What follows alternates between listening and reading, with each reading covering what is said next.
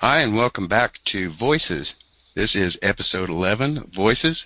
This show is Information Control, Occupy Information Control.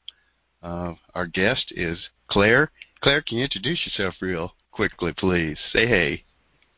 Hi, everyone. I'm Claire Bernish.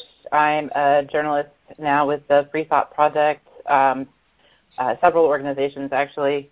I have a particular focus on uh, the First Amendment, freedom of speech and freedom of the press, because I feel that that is fundamental to just about everything else related to freedom and individual liberty.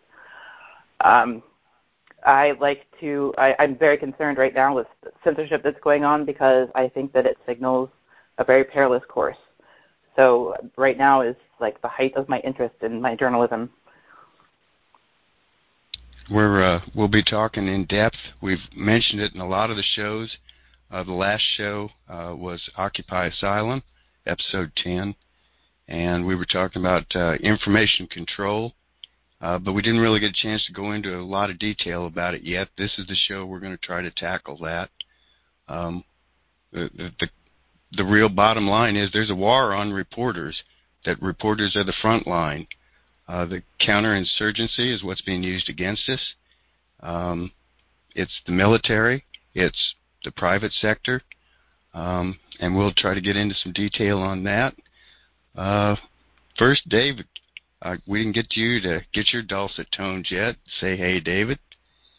Hi, Terry. Hi, Claire. Welcome. I'm glad to have you with us. And uh, I'm excited about this show. I think we're going to help our listeners to learn a few things that maybe aren't quite up there on their radar screen at the moment. So I'm glad to have you with us. Uh, we're both glad to have you with us today. Thank you. Uh, what what did I have set up for our? Uh, we'll have some links that go with this show, like usual. What was uh, showing as the first link? Can you see that, David? Uh, yeah, it's funny. You know, um, I went I went to look at something else just as you said that, so now I got to get back to it. Give me a second. well, you know, obviously we are as organized as we always are. uh, it's funny. Give me a second. It was um actually what you said. The uh, um, war on reporters was one of the first things on the list, Terry. So, um, okay. you know that's uh, uh you know. Right, we're, we're two minutes and thirty seconds in, and Claire, have you been doing any reporting on on uh, on the war on the First Amendment, the war on reporters. What are you seeing out there? I'm seeing a very. What I'm honestly seeing is that alternative media took up the slack for corporate media, which really went down the tubes and um, during this election cycle uh, was proven to be colluding directly uh, with the Clinton campaign um, and the Democratic National Committee. Um, it that breaks basically every tenet of journalism. Um, you you can't discuss sources. You can't discuss your article with with the, the subject of your article before it's going to be printed. Um, and that was um, I don't know. I think that was a very big violation of the idea of a free press. And so alternative journalism picked up the slack there and did a phenomenal job covering, um, you know, corruption on both sides of the aisle um, both reporting on the emails that were leaked by WikiLeaks and you know the corruption in the Trump campaign and everything else. So alternative journalism proved to have the integrity that the mainstream did not. And now we're witnessing, um, and I think that I'm not alone in believing this, a, an enormous backlash against alternative media because the mainstream kind of proved itself defunct this election cycle. And in order to fight back, it's grasping at straws and is basically calling um, alternative media fake news when it's the opposite is true. Uh, so we're we're witnessing the a, a, likelihood that there can be some very fascistic censorship on the way if we don't call attention to it and demand that it not stop. We can't have censorship of the media, particularly just because there's you know an opposing side. Um, the First Amendment is it covers everybody, even opposing thought, even people whose ideas you despise. You still have to defend those ideas in order for everybody to have free speech and a free press. And it, right now we're seeing a backlash that could just completely cinch together a, very limited um, section of thought. Like we would only have one-sided news, and that that's a terrible travesty. So. Are there any examples that you've been covering in your news stories? Because you're really doing a lot of writing and some really great writing. Well, hopefully, we'll get you linked so people can see some of the writing you've been doing. Have you been covering uh, Standing Rock, the the the, the situation up there where uh, reporters have been arrested, um, felony charges put on them for the crime of being a reporter? Uh, the woman from mm-hmm. Democracy Now! Was arrested, felony charges put on her, and they were trying to say she wasn't a real journalist. So I guess that's one of the points we want to talk about. Uh, what what's the difference between real journalists and not real journalists? And that seems to be a matter of convenience. Uh, any thoughts on that? Um, I would say you're right. A matter of convenience, um, and a, a, matter of convenience for the establishment, um, certainly. Um, when the establishment is has to report based on its corporate owners what their narrative dictates. Because there's even like a minimal censorship going on there in terms of they can't step too far outside the bounds of what the corporate owners of their organizations feel is you know the the right path to take. So by calling journalists who go on the scene like um Amy Goodman of Dem- Democracy Now!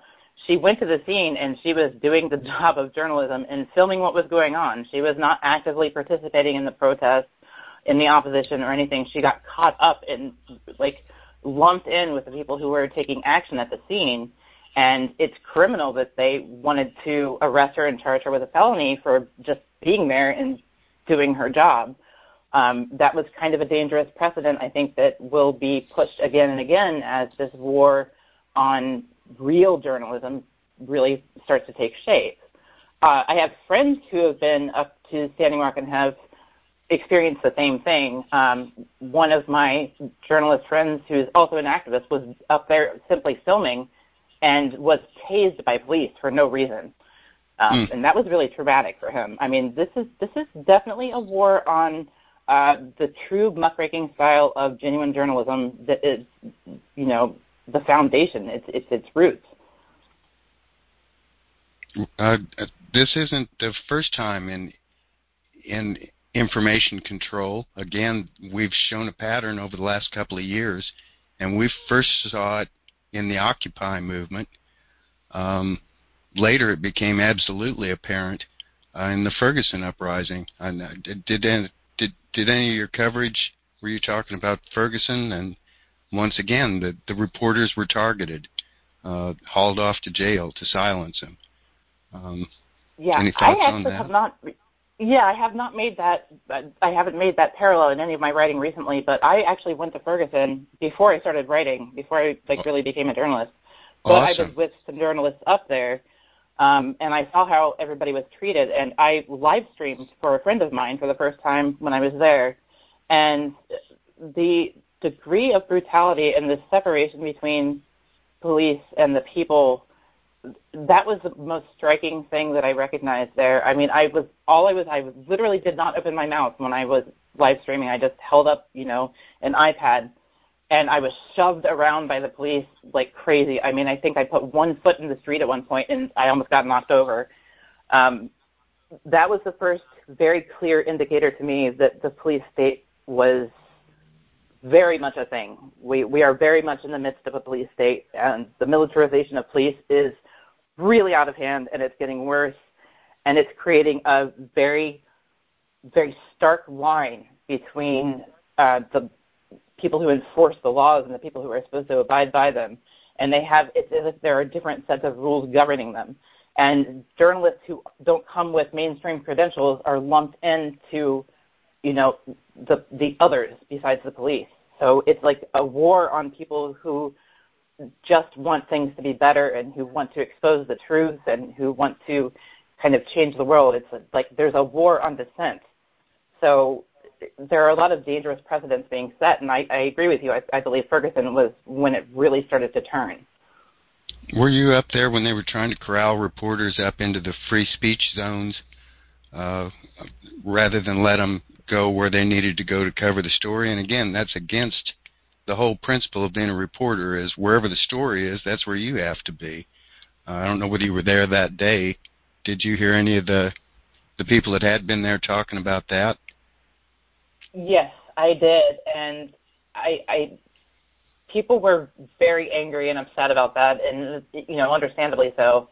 Um, when I actually arrived there, they had um, there was an area where most of the protests were going on, and they had calmed down. It wasn't, you know, this kind of violent uprising anymore. It had it was angry, but it wasn't as violent and kind of chaotic.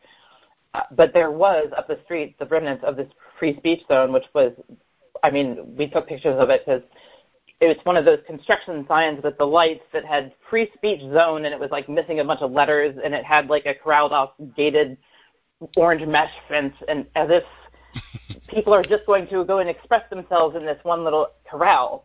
I mean, it's so absurd to think that there is any place in this country that is off limits for free speech or off limits for journalists to go and cover the news. I, I don't, I, I don't know how they expect anybody to just kind of accept that.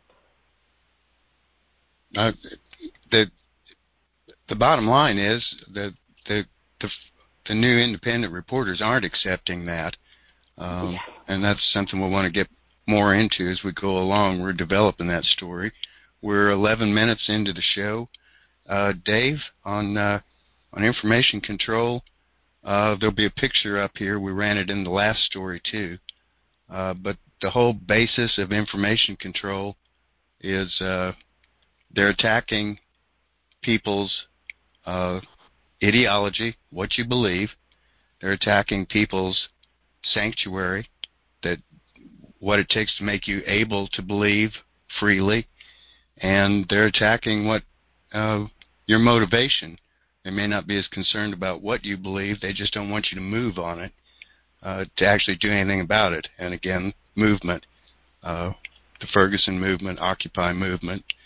Uh, can you kind of tie in and give us a quick overview of uh, of information control?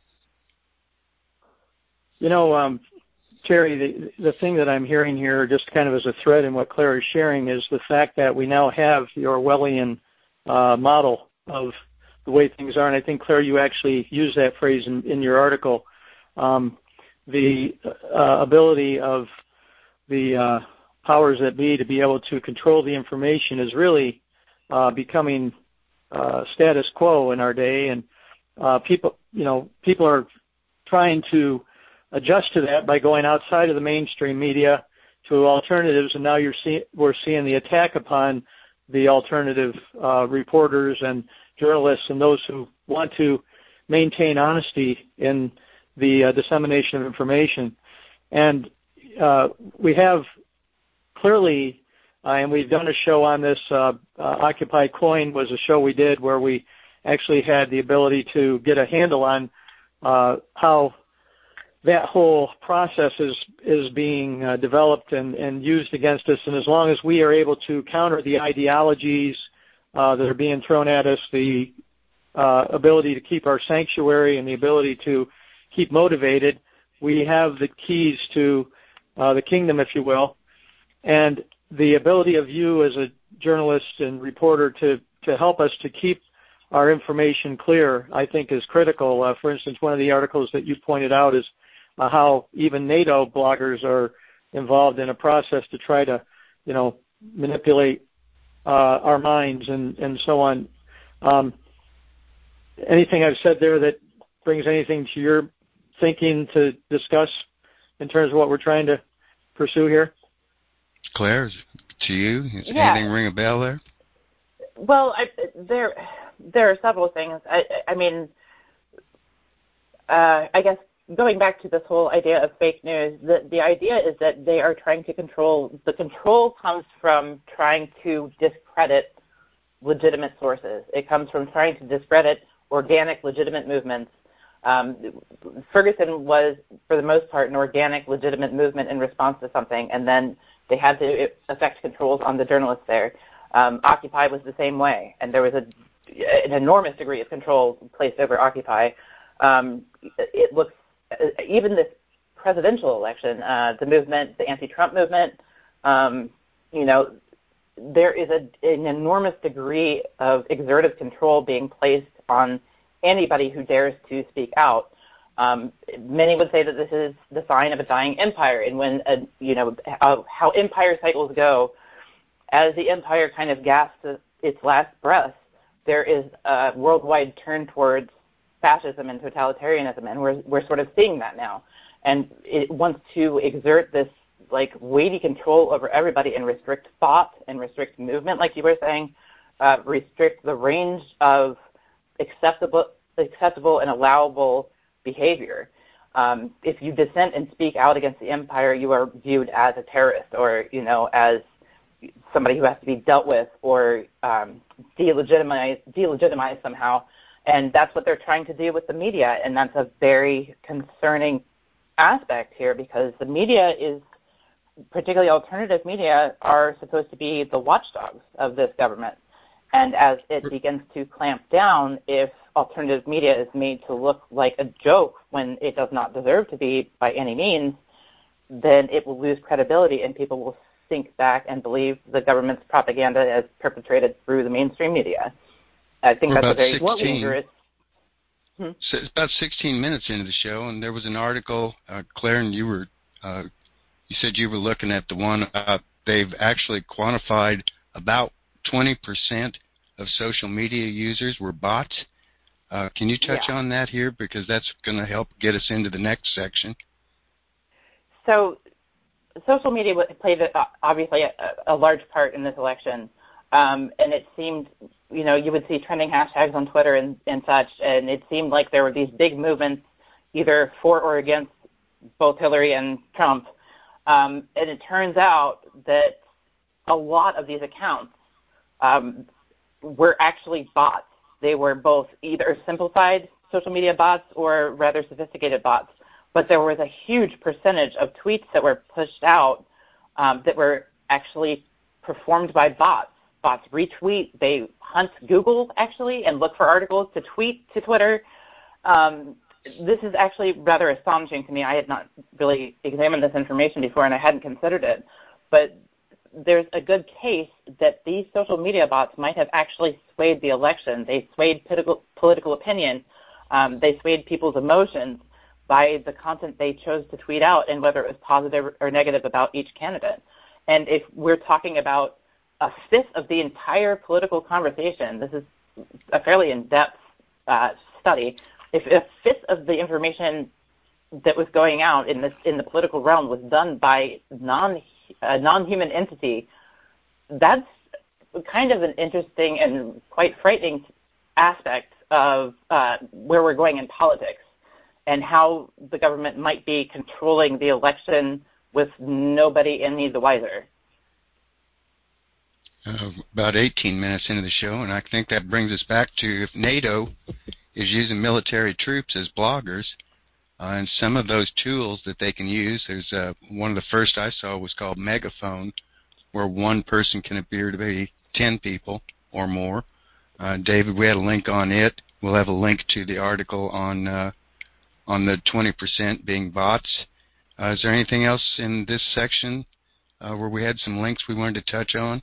Well, there was the fake news, um, the fact that there's, uh, you know, the five different subject areas which have been put out there to persuade the American people to go down certain roads, like uh, George Bush's weapons of mass destruction and the Gulf of Tonkin incident and others, for people to get a handle on uh, the uh, false information that's put out there to influence the people in ways that they wouldn't normally go, except that there's some news out there that um, is uh, false news, fake news. And that was and, that uh, was Claire's story, and we'll be covering that yep. in the third section uh, in more yep. detail. But it does dovetail again into what we're talking about here. Uh, we are at it's 20 the war minutes. It's on time. information theory. There's really, you know, that's you know the yes, war on uh, information the control information is control. Yep. Um, we're uh, 20 minutes in, and Claire, you did a superb article uh, that one of our show guests, Patrick Wood, uh, on technocracy, had sent forward, and that's why we wanted to get in touch with you. You were talking about the effect of Google, uh, how it's influencing the news. Uh, can you help us out here? Yeah, there, this is kind of a two two pronged um, issue. Uh, I stumbled across an older article that was an excerpt from one of uh, from Julian Assange's book called uh, "When Google Met WikiLeaks," um, or WikiLeaks met Google. I might be getting that backwards, honestly. Um, but it was a really telling excerpt and explained how even the roots of Google were with the U.S. military. That's how it came into existence. So this search engine has a very long and very um, entangled history with the government. And because of that, it's much more than just a search engine. Everybody tends to believe that it's a company that you know you just go and you put information in and you don't think twice about it. But there is much more than that because Google is a corporation, and it's because it has like uh, it has connections with the State Department, it has connections with the Council on Foreign Relations. These are global political influencers, and Google has the ability to switch its algorithms. We've seen it do that. Um, more organic search engines such as Yahoo would not show the same results as Google did during the election for various. I mean, people have tested like different search terms to see what it would pull up. Google is biased. That's a that's concerning because according to um, a, of several studies, there is a very large chance that Google is actually influencing global, like presidential elections on a global scale. So not just in the U.S., but everywhere. The way that it tweaks its algorithms to project certain results for what people are looking for, we are basically being manipulated by a corporation at the behest of a government, if you want to break it down to brass tacks. How uh, have you gotten any kind of a feel for how? I've heard the word algorithm used. Uh, do you think that really is what's going on, or is there a person behind the algorithm?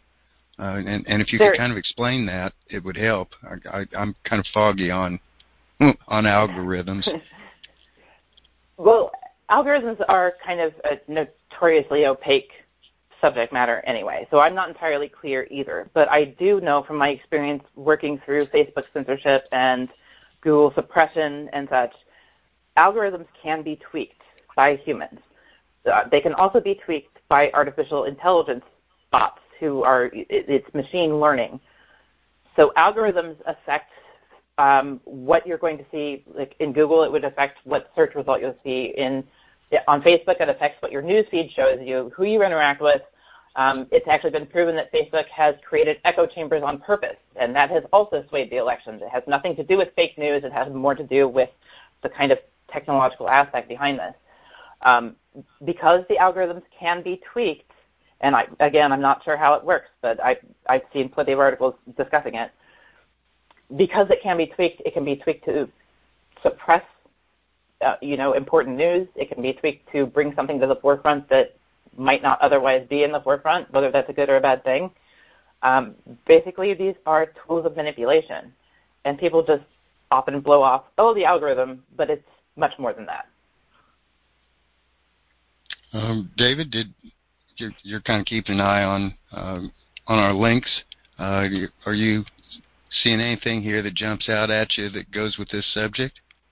Well, I uh, am just reminded a few months ago there was an article, and I was actually looking in my computer for it as we were talking. There was an article put out uh, regarding Google's influence on the election, and the fact that they um, were there was a uh, political scientist who had researched over the last three to four years uh, the very thing that uh, uh, Claire was pointing to that uh, they they actually were able to by taking track of people's use of the Google search engine, they were able to um, push certain uh, articles to the top of, of the hit you know list. You know when someone puts in something about the uh, the campaign about the election, uh, that they would put in uh, articles that would be biased toward the candidate that Google was hoping was going to get more possibilities of winning.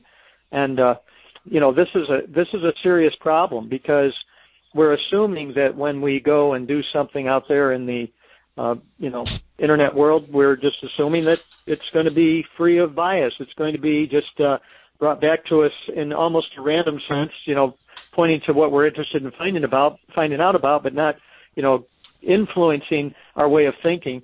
And you know, uh, I appreciate the the thoughts that Claire is bringing here, and and the uh, way that we're trying to help uh, acquaint people with the fact that you better, you know, have a jaundice eye, if you will, when we look at the at the uh, information that's being brought back to our, you know, living room, if you will, in another way than the television, just through our uh, computer uh, screen.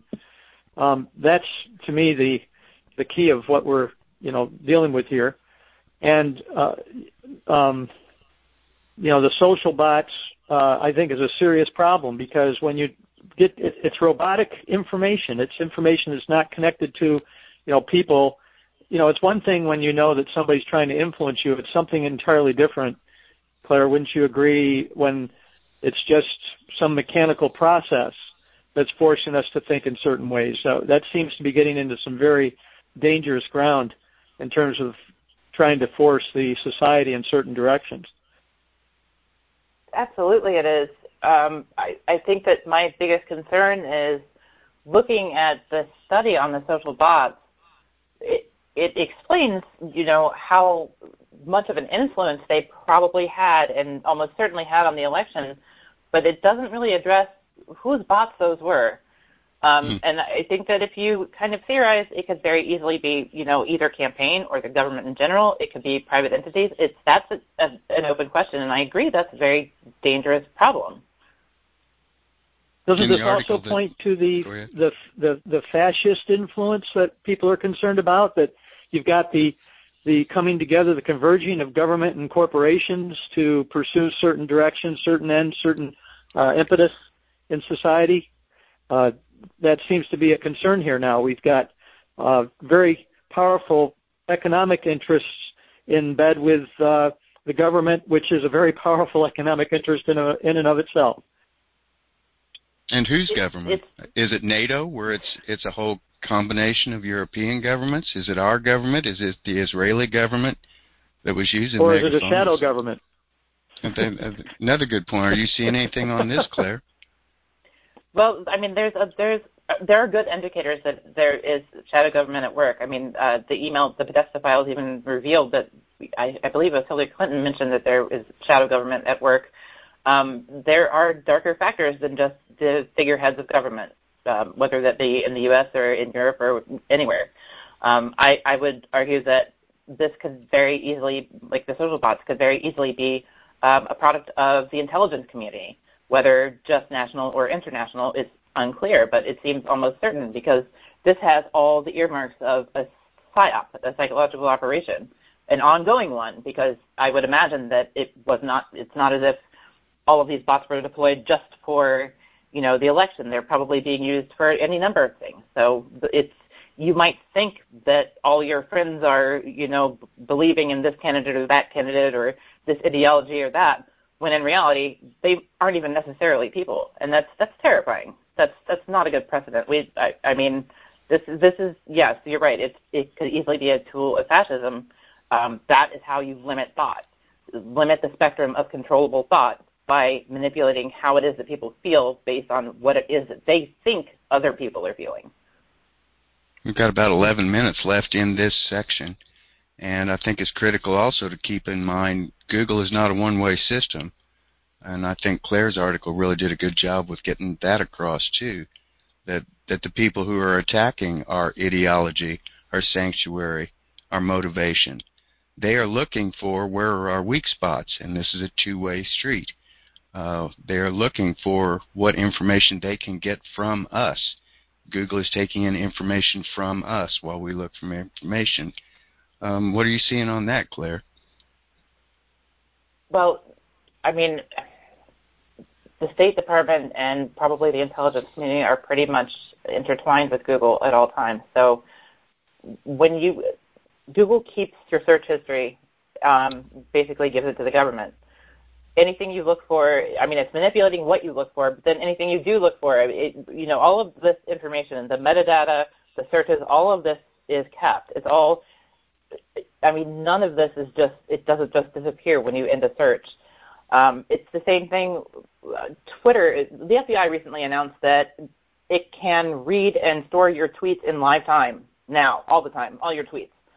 Um, it's an invasion of government into corporations and corporations into government, and they have created this effective, um, like overbearing corporate state that has um, a quid pro quo relationship where you know it's it's beneficial for the corporation to give the government data and vice versa, and and here we are kind of in the fishbowl, unable to really escape because we need things like Google to research um, online. There isn't as much. It's not as easy to just go down the streets of the library anymore as, as fast paced as everything is. So we rely on these things. We rely on Facebook to look for news, and and they are capitalizing on that.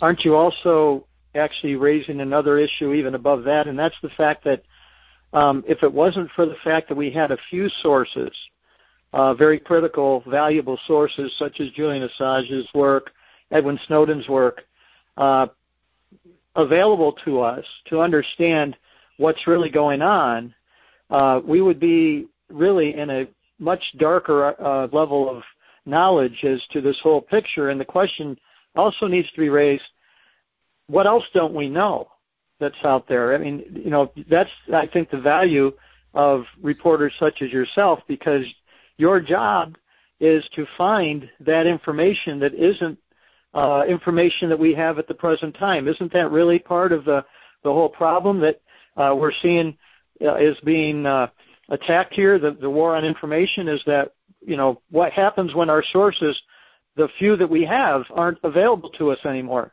Isn't that a real problem here that uh, is uh, critical in this time in our in our uh, society? It absolutely is. Um, imagine how the election would have been different without having the emails that were published by WikiLeaks. Imagine, imagine if there had not been an alternative media to kind of break through the mainstream narrative that either on the right or the left was just parroting a particular candidate. Um, none of the mainstream does investigative journalism um, for the most part any any longer. It's become the job of the alternative media, and if we are discredited uh, as journalists, if we're if our work is kind of made fun of and seen to be false or fake or misleading, even when it's not, um, that sets a dangerous precedent. Uh, the propaganda is already working. I've, I've seen friends on social media who have already kind of bought this fake news narrative saying, well, yeah, but there are some really bad sites that kind of, you know, they have disinformation. It's like, I understand that. But you can't, I, people should be allowed and they should on their own investigate whether a source is a good source or not. We don't need the government or a corporation to tell us this is an acceptable source and this is not. That is everybody. That is our job. We need to always, every all of us, I'm saying, need to go and investigate in the articles, follow the links, see what the sources are. You know, use critical judgment and critical thought because very soon, if we don't kind of grab this and do our job, all of us, we're not going to have that ability. We're not going to have a range of thought any longer. We're not going to be able to look into things because the internet will gradually get more and more censored. And the ability to investigate and form thought will be severe, severely curtailed. About six Does minutes left. really come down to the uh, the concept uh, that we all take for, for granted that the marketplace of ideas is where we should allow for things to be sifted out? We we need to not condemn. This is this is my viewpoint. I, I have a very hard time with people who want to censor for any reason um, because it's a slippery slope. Once you say, well, it's okay, we can rate websites and say give them a credibility factor like these these people have misleading headlines but generally they're true this site is completely fake and it, once you start stratifying stratifying the information you've already created censorship you've already swayed public opinion about what they should believe and should not believe so when mm-hmm. you lump credible outlets in with ones that aren't credible in any way by putting labels on things that's censorship in motion We've got well, about five minutes. Though? About five how, minutes how left in vet, this Claire? section. You know, what, what's, what's the best?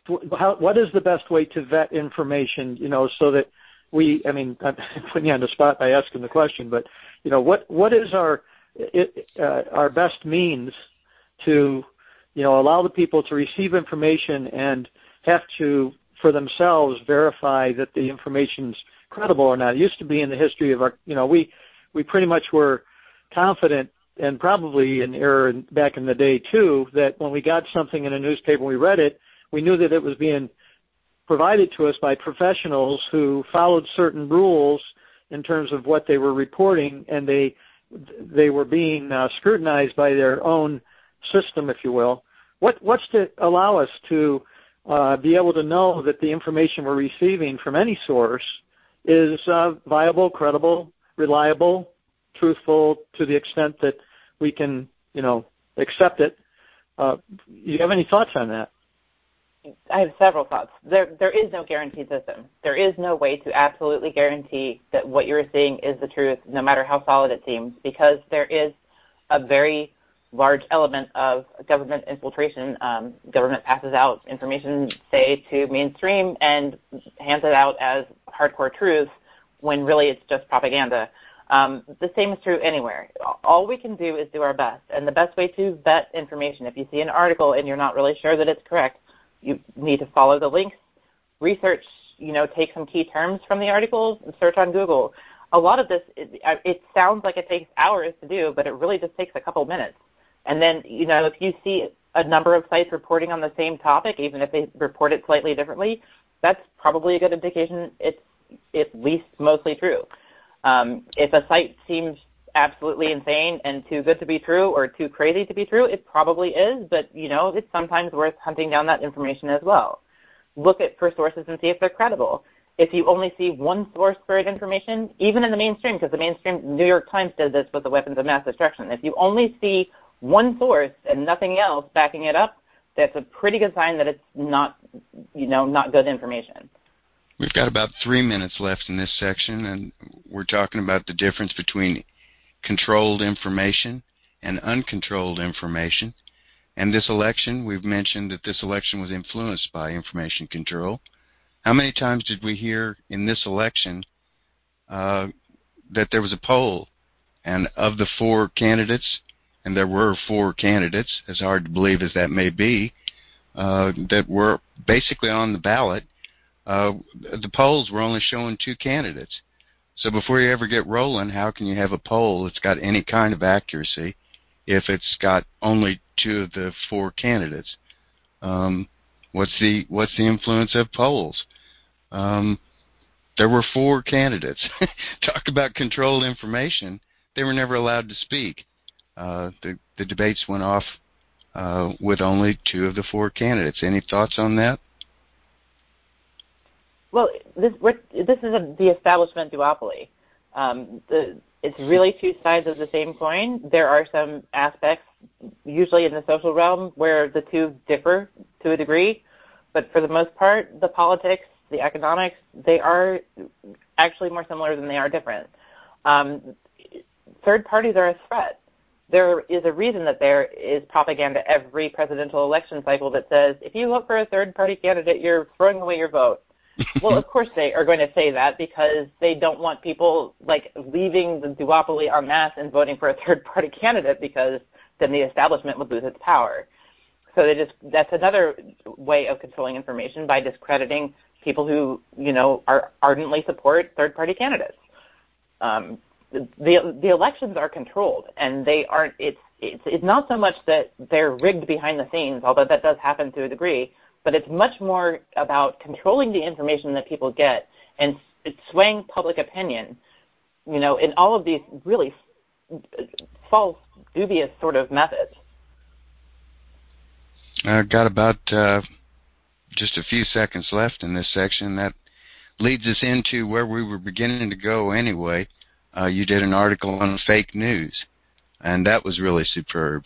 Uh, can you can you talk to us about fake news?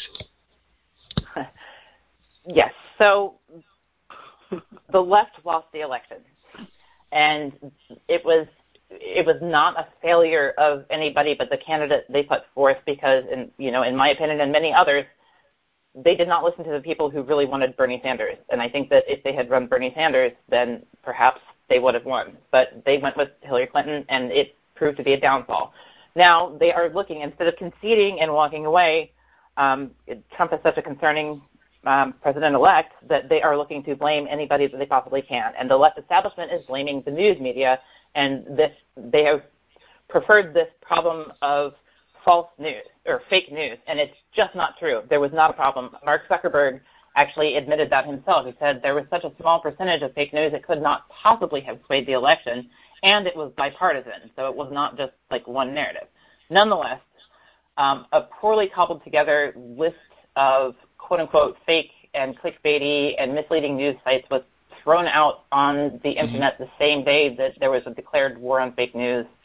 And it's really an attempt to discredit alternative media by waging war on dissenting opinion, and it is little else.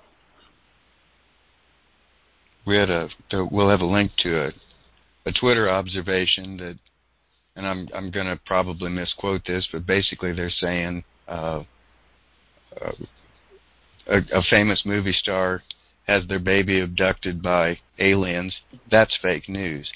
Uh, what they're calling fake news isn't. We'll have that link. Uh, what? Uh, any thoughts here, David? What are we?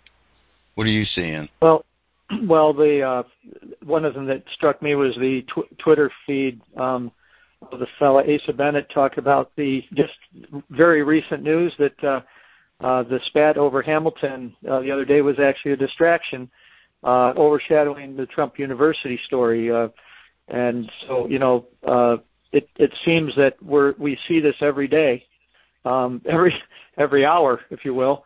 And uh, you know, this is this is part of uh, the information we, have out there to illustrate uh, the point that uh, um, the distractions are constantly, you know, those in power are going to try to take us away from true stories uh, to get us to uh, um, you know be focused on something else, so that that the thing that's really important to know isn't uh, where we focus our attention. Claire, do you have some thoughts on that?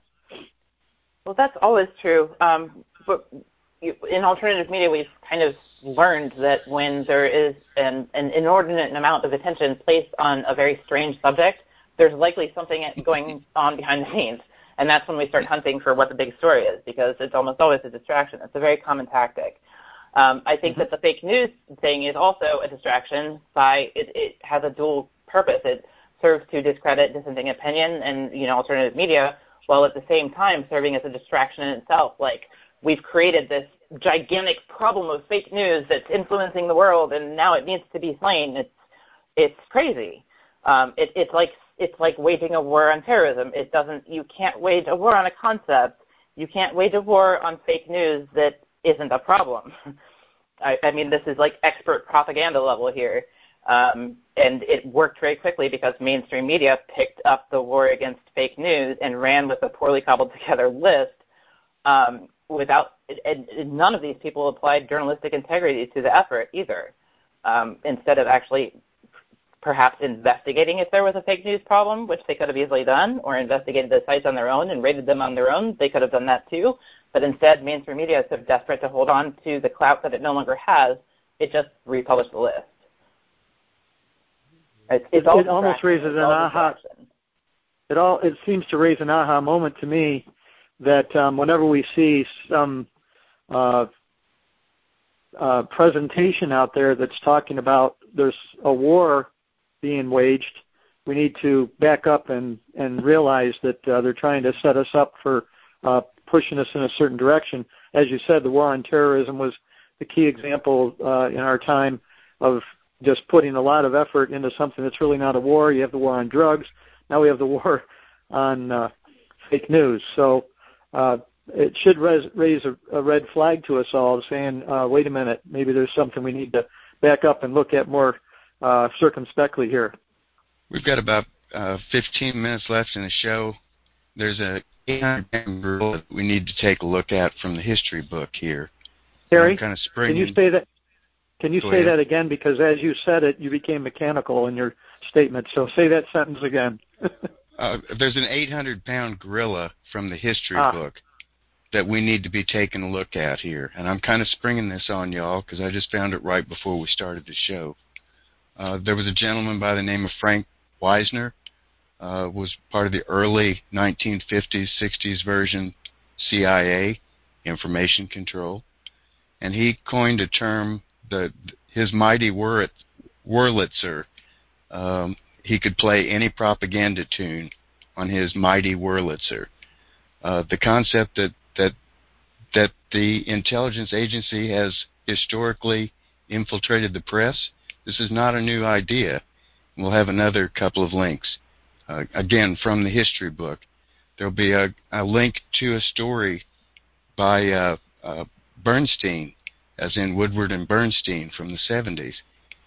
And he's talking about from the church committee hearings.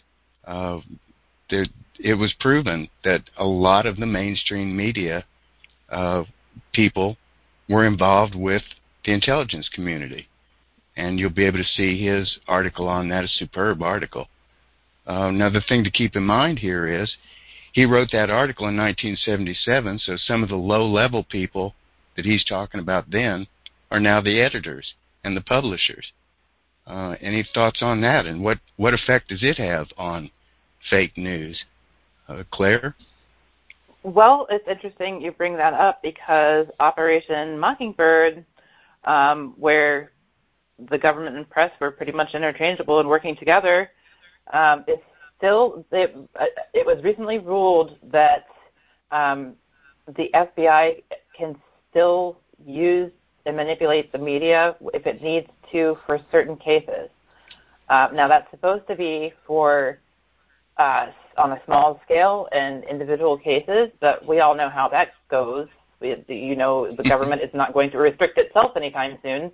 Um, and so we have this recent ruling that essentially allows Operation Mockingbird, or at least confirms that Operation Mockingbird is still continuing. So there is still this marriage of the intelligence community, the government, and the mainstream media. Um, it's it's a really dark aspect I think people don't talk about very much. We've got 12 minutes left here, and in your article on fake news, uh, I believe you talked about okay, here's some real news, uh, mainstream media news, and some fake news that they put out. Uh, off the top of your head, I can't remember what those were, but uh, uh, one of them was uh, weapons of mass destruction, wasn't it, Claire? Yes, yes, it was. Um, there, you know, George W. Bush had to prefer this idea of weapons of mass destruction to get us into uh, invading Iraq. Um, and the mainstream media kind of picked up the slack when people were doubtful, including including like UN intelligence or UN weapons inspectors and everything else. A bunch of people were very skeptical. So the mainstream media kind of picked up the narrative, and suddenly uh, there was a report in the New York Times that basically said, yes, Saddam does have, you know, chemical and biological weapons, and somebody told me they've seen them. And that story at first was passed around and then you know kind of inserted the fear necessary to get the public behind the war but very quickly the story fell apart when you know it was revealed that there wasn't really much to it at all anyway. Um, the the weapons that were in Iraq uh, Saddam Hussein literally did not know about them. Like he had no way to know they were there so it wasn't some part of some master plan. Um, there were there have been so many incidents where where the corporate media just simply lies or works in conjunction with government influencers. Um, the State Department is a big one. Uh, foreign governments are another. Uh, they've all done it. it. It's a very terrible problem, but you can't always trust what it is that you're seeing, which is why people need the ability to research. 11 minutes left. Uh, was Tonkin Gulf one of your top six MSM fake news? Uh, can you quickly touch on it? It was the government reported that some ships had been attacked by the Vietnamese in the Gulf of Tonkin when actually that was it was just not true at all. Um, there was so they just kind of it was the Pentagon and the White House had put forward the story of ships being attacked, and this was like the second attack, and it was necessary that we must strike back against the Vietnamese because they had attacked us and it was believed to be the steel truth um, for a very long time. Um, it was just not true. The story was entirely fake, but the mainstream media took the government's report without having any sources, without investigating, without looking into the story any further, and parroted it as if it were, you know, a, a set deal and it had been done and the and the incident was real, and it just was not real. But it did serve to get the country enmeshed in the war in Vietnam. So um, we're talking. This this is the thing when when I'll when mainstream media lies and puts forth propaganda and just kind of does a terrible job of journalism, millions of people die. Uh, it's the fake news problem is with the mainstream media because it's fatal when it comes to them. When it comes to these few sites that you know have these bogus articles, like you were saying about aliens and celebrities or something, that's really not a problem. Getting us into a war where millions die, that is a problem. Now we'll switch to current events. Uh, we got about nine minutes left in the show. The Tonkin Gulf we just covered in the show that we did uh, three shows ago, Occupy Imperial. Brandon brought up that there would had almost tried to redo the same scenario they used in Tonkin Gulf. There was an American ship off the coast of Yemen. Uh, it was fired on, was fired on again, and they had to retaliate. Um, they launched weapons against Yemen, killed 50 people, and it turned out just like Tonkin Gulf. Oops, that was a censor error. Uh, any thoughts on that, uh, Claire? Yep, I wrote about the same thing actually. Um, I actually questioned that it was probably another Tonkin because the reports were fuzzy from the start. There was no real evidence that they'd been fired upon. Even the the ship's uh, captain at the time said, well, it seemed like they were probably firing at us. I mean, the story was flimsy from the beginning. Um, what what the U.S. was actually firing on, or you know, they weren't really saying they were, but the U.S. wanted to fire on radar stations inside Yemen that had been given to the Houthi, Houthi rebels by Iran. So it was almost as if they wanted to start another proxy war um, in full swing, and they got in a way the desired response because Iran deployed a battalion of ships to kind of keep guard to see what was going to happen next. It was a, that was a very touch and go situation, and it, it really concerned me when I saw that happen, and I knew that those reports were just bogus because it, the narrative fell apart very quickly. Um, it, the propaganda game is played worldwide uh, for very nefarious reasons. Um, some are less harmful than others, but it's all about manipulating thought and controlling what it is that we feel and believe and what we think we know. And that to me is very dangerous. Doesn't that sound uh, like we need we need to remember George Santayana's famous statement that those who fail to remember history are condemned to repeat it? Um, we might be just seeing sometime down the road a story on the news that's compelling us into another war somewhere. Uh, we probably need to check those news stories out and uh, verify their credibility. Wouldn't you agree? Absolutely. Uh, always. Uh, the thinner the story and the less reliable or the less number of sources it provides and the less names. This is another thing. When you hear a report from mainstream media and they don't offer anybody's name for who has given statements, it's a pretty clear sign it's propaganda. Got about six minutes left. Uh, we've covered two of your six top mainstream media lies. Uh, we got Tonkin Gulf. Uh, real quickly, you had uh, you had another four. Can you kind of real quickly brush on uh, those off the top of your head?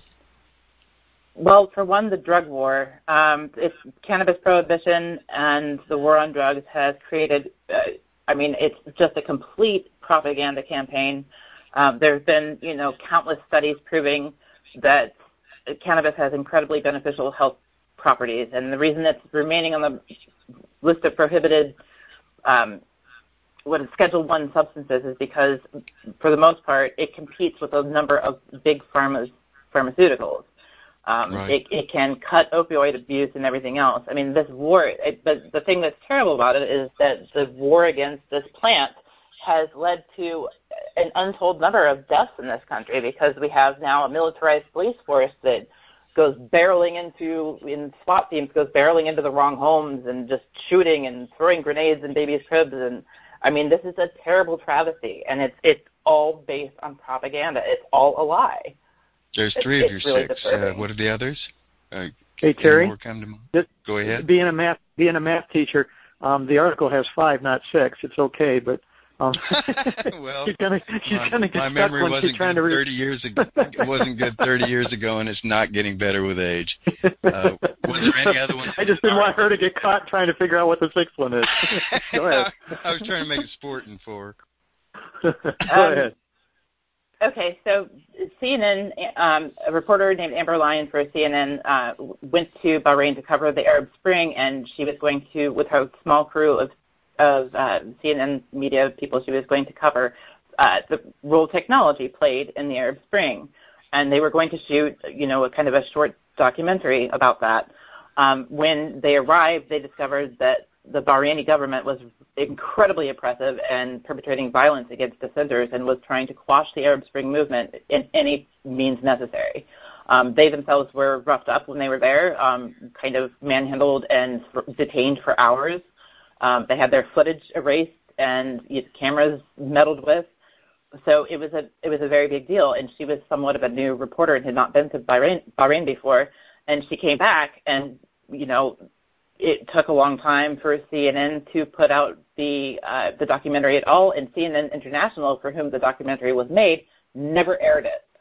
Um, she discovered that there was a great deal of interaction between CNN International and the Bahraini government, um, and that basically they were the they were paying to have that information suppressed. They were they were scripting the narrative through CNN to affect their means and quash the Arab Spring in that country. Um, she she tried to uh, CNN tried to suppress her as well. She ended up being terminated for an ostensibly different reason, but it seems fairly obvious that it was her. She wanted to report on Bahrain. She wanted to report on the brutality, and they kept telling her no. And it seems pretty obvious that they were just trying to suppress um, somebody who was actually doing their job. Um, Information control and war on reporters once again. Exactly. Now we've got one more that you covered in there. If you Yeah. can think of it off the top of your head, not uh, it's, two. Yes, it's Fox News. Fox News had for some over a decade. They brought on a for a guest appearance, a, regular guest appearance, uh, this person who said that he was a CIA operative, who never was a CIA operative. Um, they didn't even check his employment history or anything when they brought him on to be an expert because of his CIA experience. He literally was just a shill. He was some guy saying he was a CIA uh, operative in, in the past, and he just never was.